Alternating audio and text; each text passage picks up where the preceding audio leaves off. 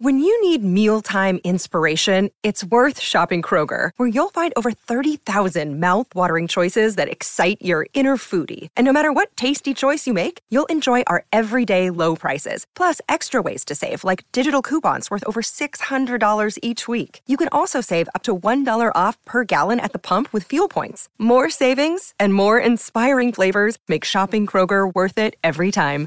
Kroger, fresh for everyone. Fuel restrictions apply. 630 CHED Inside Sports with Reed Wilkins. Weekdays at 6 on 630 CHED.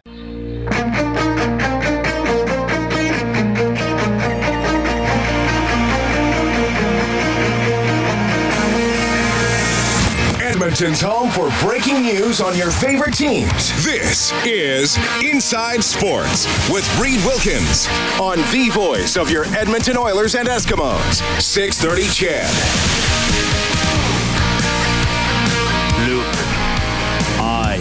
Father. Inside Sports on 630 CHED. It's 706.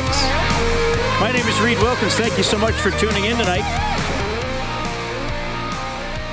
Lot tills to get to. We're having fun. And by the way, thanks uh, thanks already to everybody uh, supporting Stefan Rzadzinski. He's made up like uh, he's closed the gap by a couple hundred votes. He's only 250 behind Connor Daly. He was like 550 behind before he came on. So that's cool.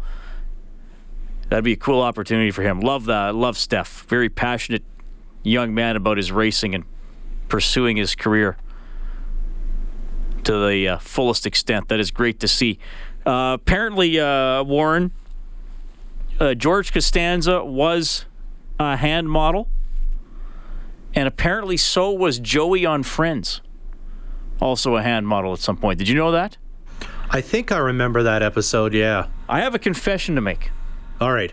Confession time. I have probably watched less than three episodes of Friends in my life. I never got into it.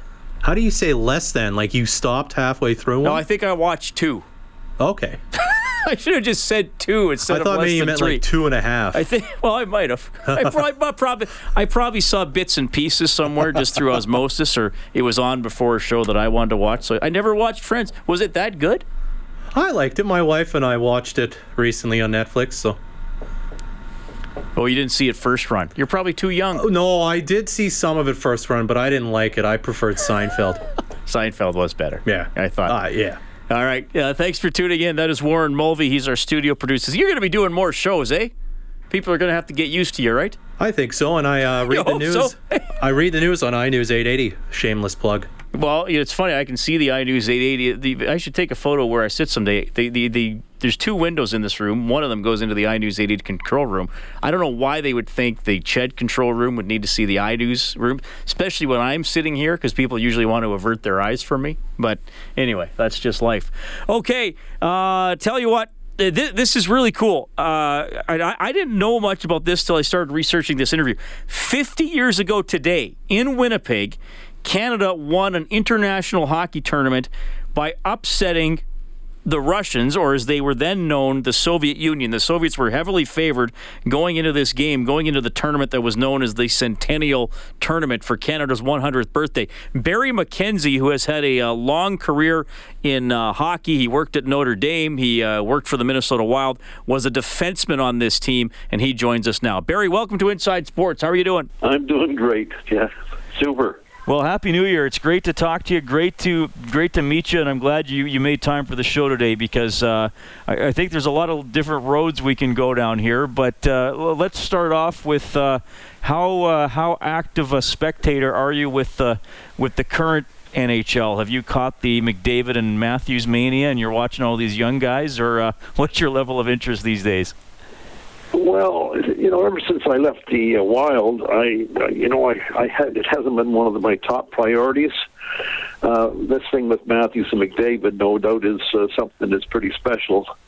And uh, I, I guess because I was a, a Toronto fan at one time many years ago, you know, I still keep, uh, you know, wondering how they're doing. And so, uh, uh, you know, Wendel Clark, uh, you know, I coached uh, the Hound line, Wendel Clark, uh, uh, uh, Leeman, and, and Courtnall.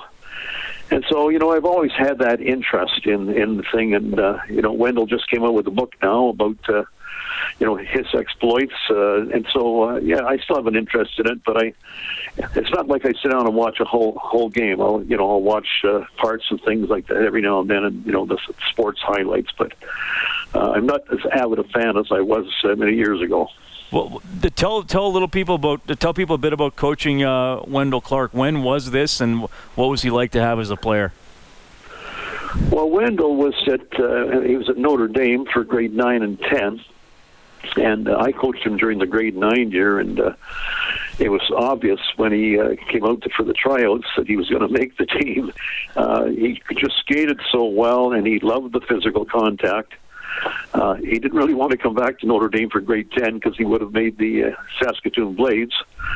But uh, his dad said, uh, You're going back to Notre Dame. And uh, he, then he was coached by Terry O'Malley and had a great year, but then uh, went on uh, and had a great career. But, uh, you know, I keep in touch with Wendel quite regularly. And, uh, uh, you know, I said to him one time, I said, you know, you could be making such big bucks now if you hadn't played the way, you know, you, you did. But he said, uh, and I said, but you know what? That's the only way you could ever play. You know, that was his, that was, you know, his gut instincts that he had to go out and be uh, hard nosed. And uh, he, he he tells a story in the book as to how he was out uh, with uh, Glen Sather, you know, uh, with uh, one of the world uh, trying out for uh, Team Canada one year, and he, he didn't make the team. But uh, as he parted ways, Glen said uh, you're not going to last.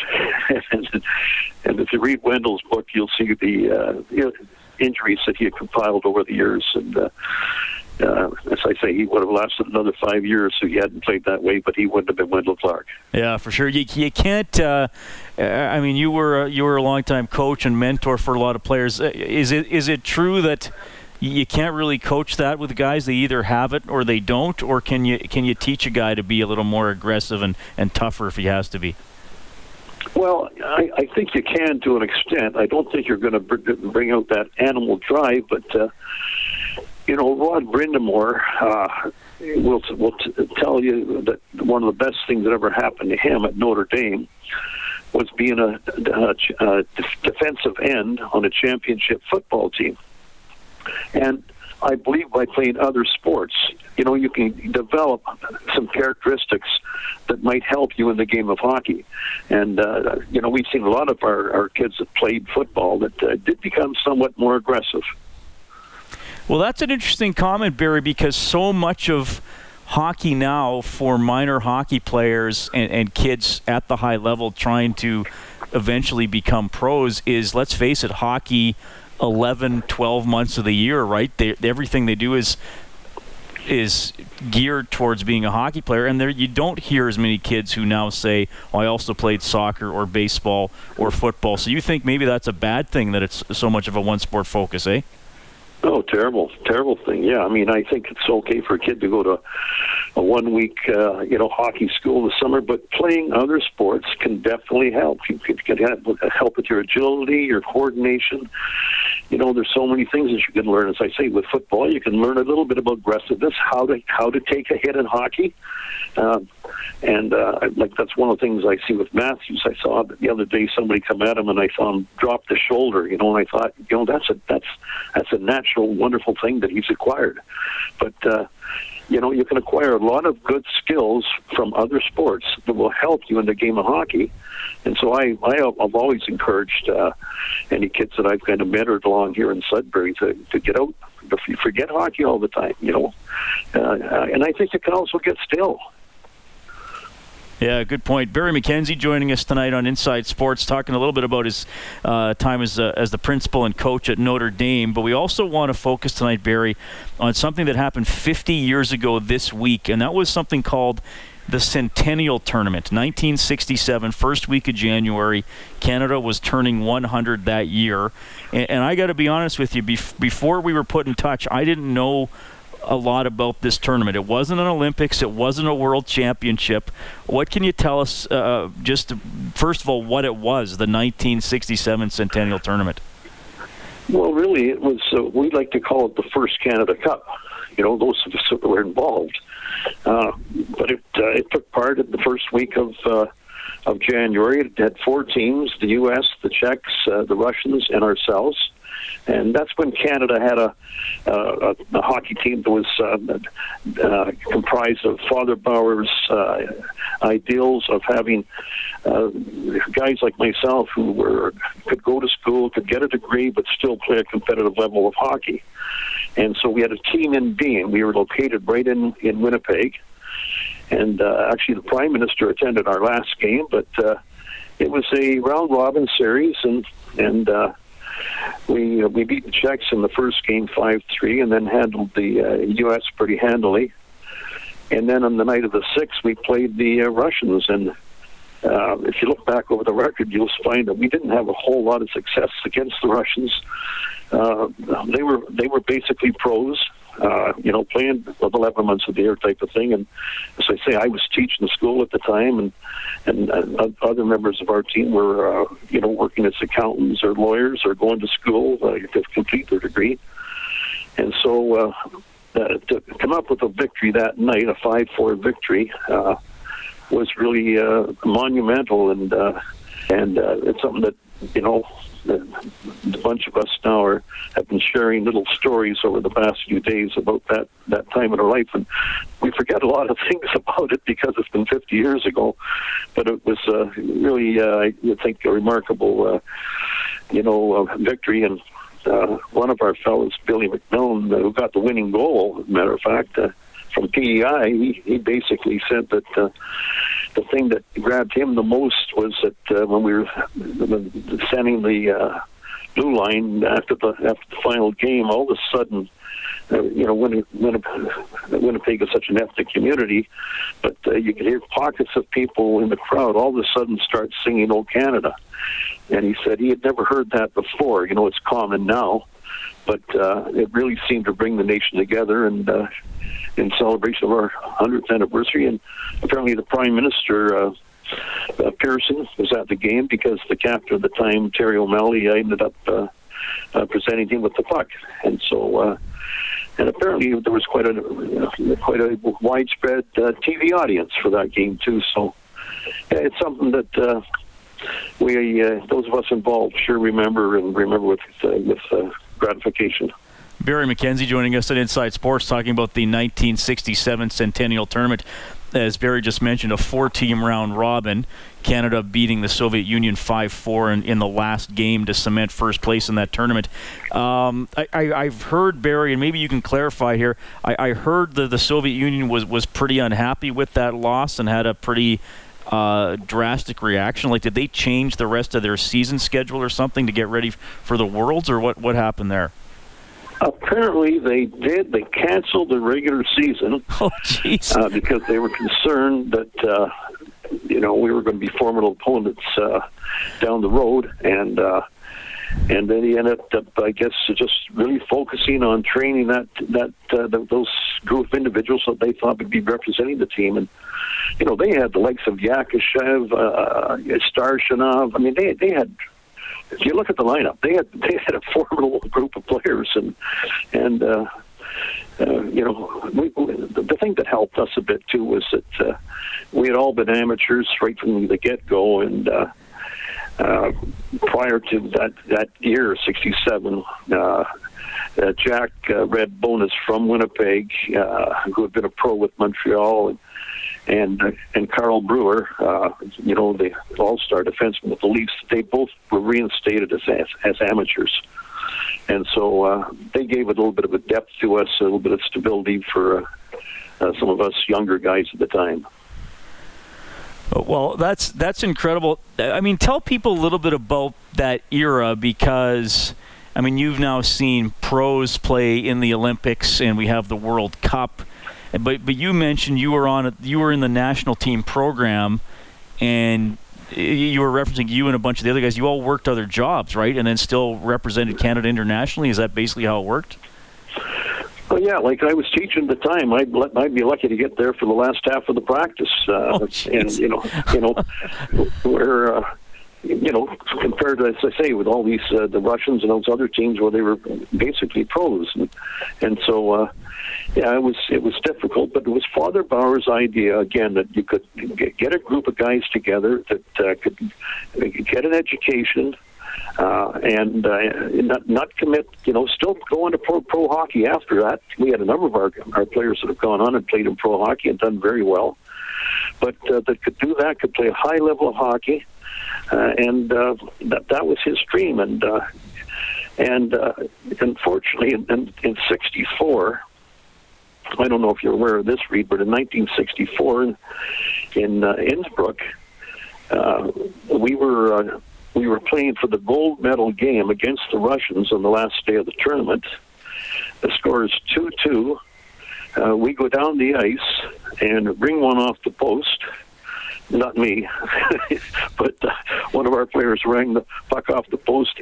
Uh, they came back and scored to win three-two but uh, we ended up being tied for second uh, with uh, the uh, the Swedes and the Czechs, and so. Uh, you know, if if we had put the puck in, it might have changed the way people look at hockey. Like right now, you've got your kids that are even nine and ten that are basically what we're seeing involved in hockey 11 months of the year and have nothing on their mind but uh, pro hockey. And, uh, you know, it, it's hard to play, uh, you know, some 80 games of major junior hockey and still get a good, uh, you know, uh, schooling. And so uh, it's just a little bit more difficult. And uh, unfortunately, uh, if we had had that uh, Buck win off the boats maybe it might have changed the face of hockey in Canada. Well, for sure. And then because of the tiebreaker, you guys actually were placed fourth, right? So you you you didn't get a medal at all. But you were in the 1968 Olympics, and you wound up with a bronze medal. I think that came down to a game with the Soviets as well, uh, but you did wind up with a medal that year. How, how special was the medal in 1968? What do you remember about that tournament? You know, when you get a, when you're always shooting for the gold. And so when you get a bronze, you're not that excited, you know. But when you look back on, you know, years later, you say, you know, hold on, maybe, you know, the, with the level of competition, uh, you know, the demands of the time, you're playing over in another country, etc. Uh, that maybe it's a pretty good uh, accomplishment. So uh, I have to say, I've got uh, my medal hanging up on the uh, wall in my office here, and uh, I'm quite proud of it. And uh, uh, again, it was uh, something as a team. I think that we uh, were quite quite pleased with. Yeah. Well, uh, Barry, those are incredible stories. Uh, I know you you did a whole bunch of other stuff. But before I let you go, um, I almost don't know what to ask you. You you went in you went to Japan in the mid '70s. Were you were you a player coach? What was, what was that experience like? Well, again, uh, Father Bauer had, really had a tremendous influence on my life, and he was involved in uh, hockey in Japan. And uh, a buddy of mine, uh, Terry O'Malley, had gone over there a few years before me, and then uh, I had a chance to go over, and it was it was a, great great uh, experiment. Uh, I played over there for three years. Uh, uh, each team was allowed to have two uh, foreigners, uh, gaijins, uh, on the team and uh, myself and Doug Buchanan were on Seibu, and uh, like a guy like Starshinov for Russia, he was uh, on one of the other teams, and so uh, it was very competitive. Uh, we, we played in six tournaments in the three years that I was over there, and uh, we were fortunate that our team ended up uh, winning three of them. And uh, but it was just, uh, you know, quite frankly, I guess uh, I enjoyed it immensely, but I think that uh, the Japanese uh, uh, culture, they just they wanted to. Uh, I think whatever we could contribute to their society and uh, their hockey playing, uh, you know, was the number one thing. And uh, you know, uh, I, I think that's about as far as it went. I don't think we've ever had any long-lasting relationships since with people over there since then. Barry, thanks so much for sharing your stories, and, and, I think you enlightened a lot of people today too on the 1967 Centennial Tournament. Because, like I said, I certainly didn't know a lot about it. Maybe we can do this again someday. I really appreciate your time, and thank you for joining us on Inside Sports. Okay, thanks very much. That is Barry McKenzie. Man, I could have kept going there. Some incredible stories from him. Uh, I used to coach Wendel Clark, Brind'Amour we talked a little bit about Japan. Played in a couple of Olympics. Played for Father David Bauer, and uh, they the 50 years ago today. 50 years ago today, they pulled off that incredible upset to win the Centennial Tournament over the Soviet Union in Winnipeg. And there's more on that on uh, our website, 630ched.com. This is Inside Sports. Hey, this is Jordan Eberle from your Edmonton Oilers. You're listening to Inside Sports with Reed Wilkins on Oilers Radio 630 Ched. Before. Thanks for tuning in tonight. Inside Sports on 6:30. Ched Oilers and Devils tomorrow. Man, that was awesome to have Barry McKenzie on the show. You miss anything on Inside Sports, or you like something so much you want to hear it again? Go to 630ched.com. You can sign up for the Inside Sports podcast, which includes all the editions of Overtime Open Line after each Oilers game with Rob Brown and me, and uh, of course every uh, every uh, Inside Sports show as well. I mean, this week uh, uh, alone, we just had Barry McKenzie on. We had Warren Moon on the show. We had actor Aaron uh, actor Eric Johnson in studio, Edmonton guy. He's in the upcoming movie Fifty Shades darker. That's probably going to make a cajillion dollars when it comes out in February. So, uh, always happy when you check out those. Thanks for tuning in tonight. Our scoreboard is presented by Crystal Glass. For all your glass needs, visit crystalglass.ca. Still 4 0 Toronto over New Jersey. That is after two. Also after two, Panthers 1, Predators nothing. After the first period, Chicago up 1 0 on Carolina, even though the Hurricanes with a 19 9 edge in shots on goal. The Avalanche have an early 1 0 lead over the Islanders. Still to come tonight Flames at Canucks, Coyotes at Ducks, Oil Kings in Lethbridge. It's 1 1 with eight and a half minutes left in the first period. We'll update those, uh, we'll update those again before 8 o'clock tonight. Still ahead, uh, man, we've been doing some flashing back tonight. We'll continue that theme with former Eskimos quarterback Jared Zabransky. Remember that incredible 2007 Fiesta Bowl where his Boise State team upset Oklahoma? You remember those trick plays? The hook and lateral at fourth and 18? I think you know what I'm talking about. He's up next. Inside Sports on Ched. Hi, this is Ryan Nugent Hopkins from your Edmonton Oilers. You're listening to Inside Sports with Reed Wilkins on Oilers Radio 630 Ched. Oilers and Devils tomorrow, 3:30 face-off show. Game starts at five here on 630 Ched. My name is Reed Wilkins. Uh, we were talking about something that happened 50 years ago in the last half hour. A little more recent history. This happened 10 years ago this week. Zabransky might be the last play of his career. Back to pass. Sets up. Fires. Caught. Hook and lateral in the pocket. You're going to score. Johnson and Rabb is in for the touchdown. They caught it. The hook and lateral, and the Broncos have scored. Perretta is the quarterback. The ball is snapped. Perretta rolling to the right. Fires. Got a man out there. Touchdown. Boise State. Oh, mama. Boise State out of the huddle, trailing 42 to 41, going for a two-point conversion from the three-yard line. And it's a fake play. They're going to score. Ian Johnson. They rolled the ball to Ian Johnson, and he scored. They left it down on the field. Zabransky faked the pass. Johnson picked up the ball and ran it in for a touchdown. And the Broncos have won the Fiesta Bowl. That was 10 years ago at the start of 2007. Of course, this year's national championship game in college football Monday, Alabama against Clemson. And what's interesting about that Boise State game, uh, huge upset. Boise State was undefeated, but coming out of a weaker conference to play a power like Oklahoma. And the quarterback for that Boise State team would later play for the Edmonton Eskimos, and that is Jared Zabransky, who joins us now on the line. Jared, welcome back to 630 Ched. How are you doing? I'm doing well. Thanks for having me. Yeah, good to talk to you again. Obviously, uh, b- been a while since you were uh, a regular interview on this uh, on this station. Uh, give fans a, an idea of what you're up to these days. How's life? Life's good. Lots of changes lately. I'm actually uh, starting up a, a real estate investment sales company in Boise, Idaho. Um, in the process of uh, getting everything established and, and underway here in the first quarter, and uh, should be should be seeing some transactions.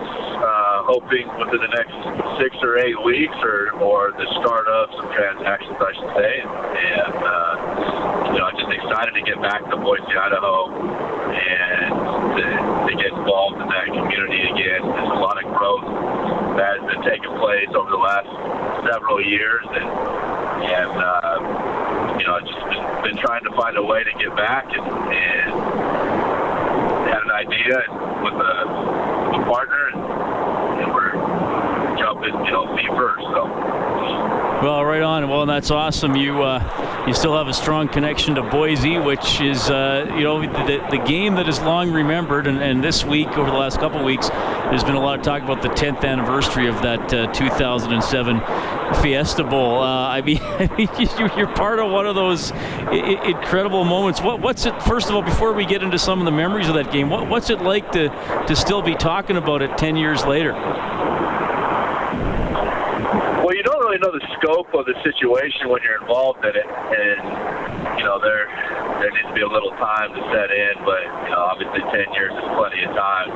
Um, you know, it's, it's humbling to to know you know what we did and, and how it is how it's being remembered and kind of revered in college football these days. It's it, in my opinion, has shaped our current college football landscape as much as any singular event, and probably more so than any other singular event. And you know, just to know that uh, we played such a, a large role in the current landscape, and uh, I think college football, uh, you know, the football bowl division, I think that is heading in the right direction, and you the playoff system that has materialized over the last few years here and, and continues to be discussions of expansion. I think you know, eventually they're going to they're going to get it right. I, I, I certainly see them on the, the direction towards that.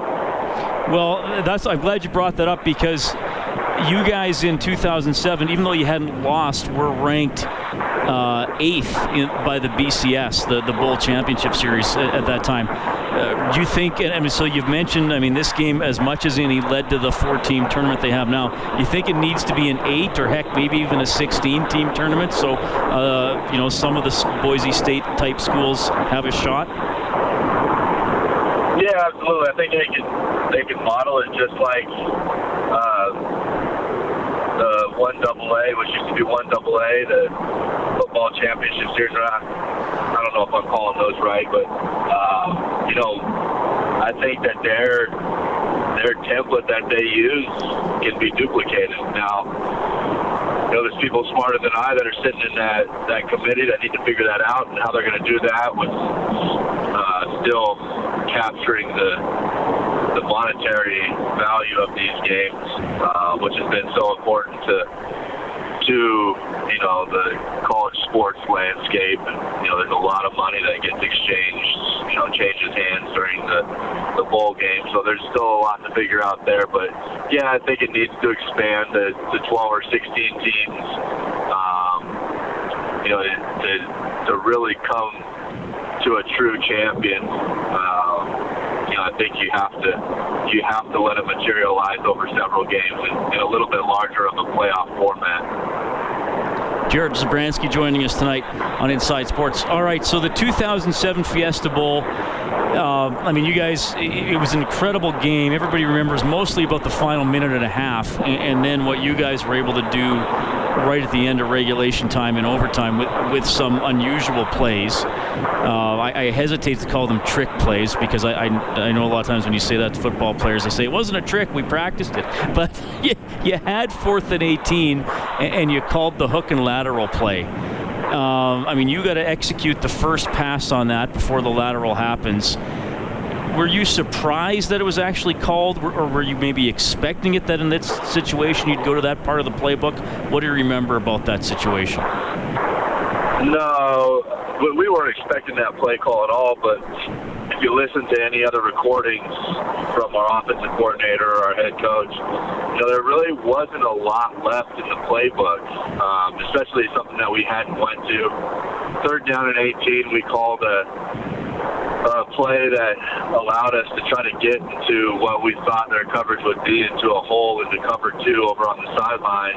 And, you know, I, I threw a pretty decent ball and, and the receiver tried to make a play on it and we just weren't able to do that. So we, we utilized that play on third and 18. We really didn't have a whole lot left um, in the game plan. So, you know, when it's called, uh, I've talked to a few people recently, and it's, for me, it was it was just the, the same as any other play that we had ran previously in that game. It was really kind of focused to get the guys on the same page and, and understanding what their job was for that particular play, and really focus on the the small details of the execution side of things. Um, you know, a play call like that, you get outside of yourself pretty quickly, and, and letting some doubt creep in would have been catastrophic for the success of that play. So, yeah. you know, when I when I filled the play call, it was more trying to keep everybody involved on. Uh,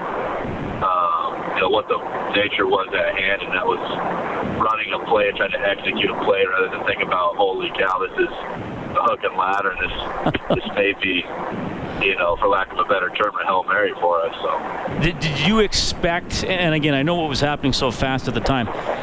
But was it a? Let me put it this way: Was it a play designed to get the first down, or was it a play designed to get a touchdown if it worked?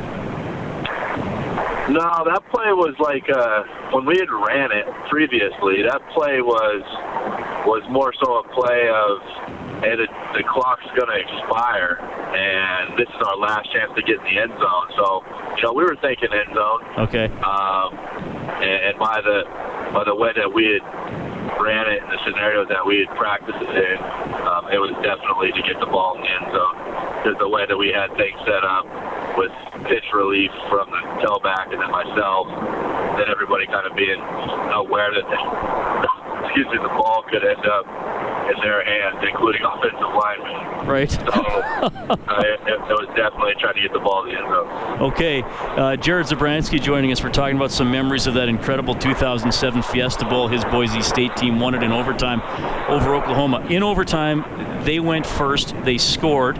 You're down seven. You get fourth and two on the five. And uh, again, kind of deep in the playbook with uh, wide receiver Vinny Perretta taking the snap and throwing a pass. I believe you split out to the left. You correct me if I'm wrong. Um, as as the star quarterback on that team, Jared, was there any? Our season is on the line, and you're going to let somebody else throw the big pass? Yeah, absolutely. That was that was the discussion on the sideline was whether or not you know that was the right decision in my mind.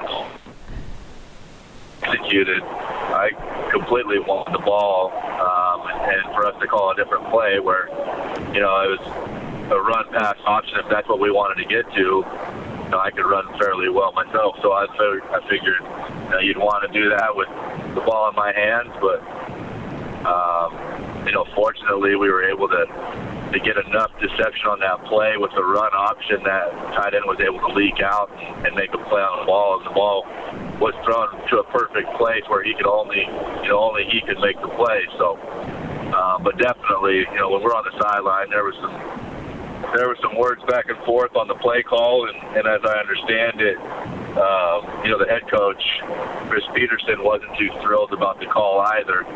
Um, but it, again, you know, hindsight's always 2020, and when you have success on the play, it's you know they're they're a magician and, and brilliant. So Right. we'll, we'll just leave it at that. Okay, fair enough.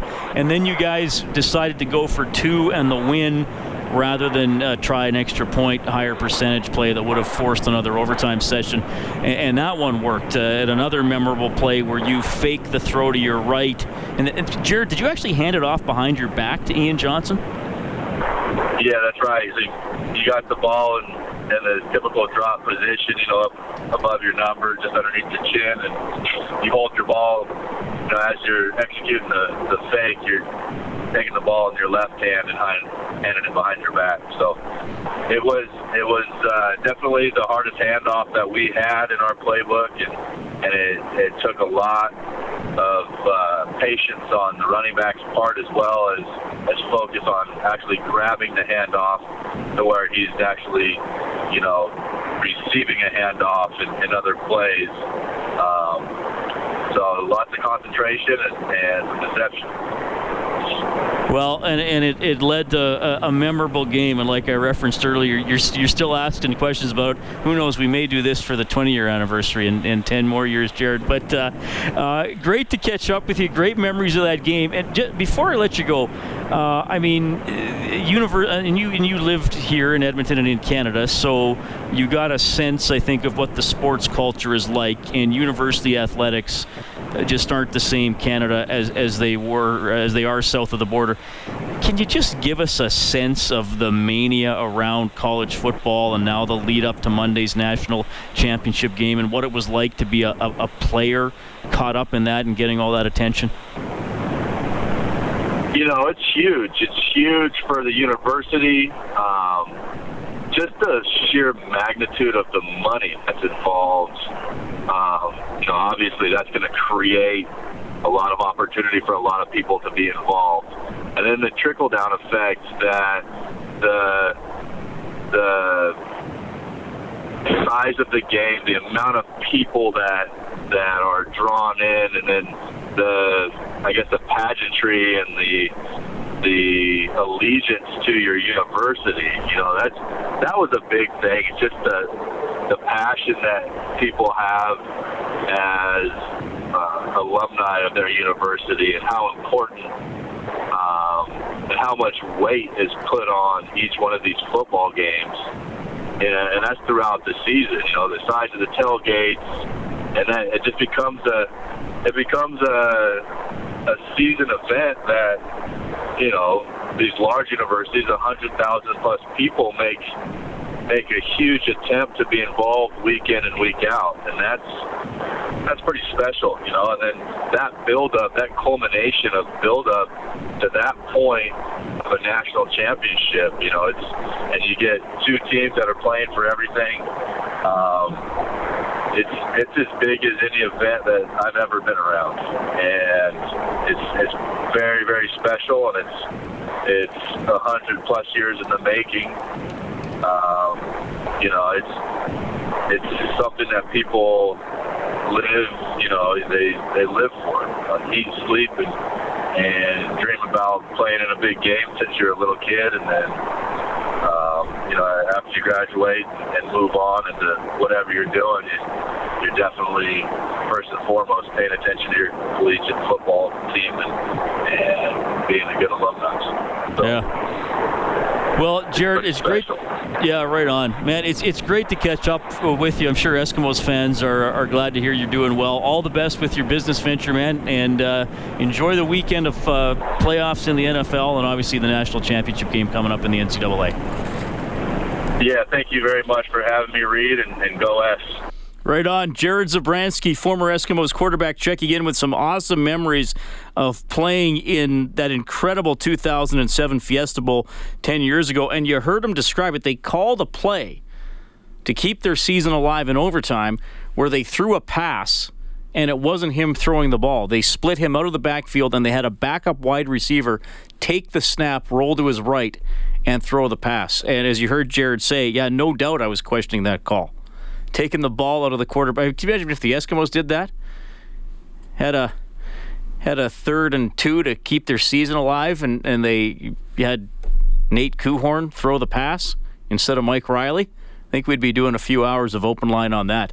Uh, good stuff catching up with Jared Zabransky. We'll update the NHL scoreboard when we get back. It's Inside Sports on CHED. This is Cam Talbot from your Edmonton Oilers, and you're listening to Inside Sports with Reed Wilkins on Oilers Radio 630 CHED. No one in the NHL has started more games than Cam Talbot in net this season. Talbot and the Oilers in New Jersey tomorrow. The Devils trailing the Maple Leafs 4 0 tonight, halfway through the third period. Panthers up 2 1 on the Predators. That one also halfway through the third. Blackhawks with a 1 0 edge on the Hurricanes. That's in the second period. After one, Avalanche 1, Islanders nothing. Flames and Canucks coming up along with the Coyotes and the Ducks. My name is Reed Wilkins. It's Inside Sports on 630 CHED. Good to have you along for the ride this evening. We are uh, going to have the uh, outdoor game, the Outdoor Classic in Bakersfield tomorrow. That's the Bakersfield Condors uh, hosting the uh, who are they playing? The Ontario Reign, the celebrity game tonight, featuring uh, Robitaille, Gretzky. Ty Gretzky's playing in that game. Ty Gretzky going to be wearing a mic for that game. I think it's already started. He's wearing a mic for that game, and then the Oilers are going to have that on their uh, on their website a little bit later on. So that's pretty cool. Uh, the Oilers will see how they react tomorrow against the New Jersey Devils. Going to be a lot of hype surrounding that game. It's going to be Hall against Larsson for the first time since the trade in the summer. Brandon Davidson did practice today after missing last night's game with an illness, so we'll see how the lineup looks tomorrow at the morning skate. Uh, the Oilers practiced in Boston and then flew to New Jersey. Obviously not a not a very long trip, and then they play Ottawa on Sunday, and then it's a six game road trip starting uh, coming up on Tuesday, and that'll be against the San Jose Sharks potentially, potentially for first place in the Pacific Division. That would be pretty cool. The, tomorrow's the halfway point for the Oilers. Okay, tomorrow's the halfway point for the Oilers. They are 20, 13, and 7. 10th in the entire NHL, playing New Jersey tomorrow, who are going to lose tonight to the Toronto Maple Leafs. New Jersey, 25th in the league. Just some perspective uh, uh, on the Oilers, and, and I know there, there's still holes on the team. Certainly, there have been some guys who have who have had some inconsistent seasons, and you were hoping to have a little bit more from. Despite all that, the Oilers are 11th in goals for per game, and how about this? They are 10th in goals against per game. They are 10th best in the league in goals against per game. A, a team that oh, in previous seasons couldn't keep the puck out of its own net, couldn't get the puck out of its own end, is now in the top 10, 10th exactly, in terms of defense. Pretty good. A little bit of perspective. And, and I realize uh, you know, I, I, realize there are some guys, especially up front, where you're saying we need a little more. I think that's been balanced off by some guys exceeding expectations in terms of productions. Mer- production. Maroon example number one. I think I would put Letestu in that category, though it's leveling off for him a little bit now, which was bound to happen, but at least he had a burst. And and unfortunately, this guy's out for the year. But Tyler Pitlick was producing more than you thought he would. Now you have Pouliot at Eberle, I suppose, at the other end of the scale, the scale in terms of not being as productive. Nugent Hopkins' point total is not very gaudy. He did get a, a big goal last night on, on a, let's face it, a fortunate bounce, but none, nonetheless, they got the puck to the net, and uh, Nugent Hopkins was going to the net.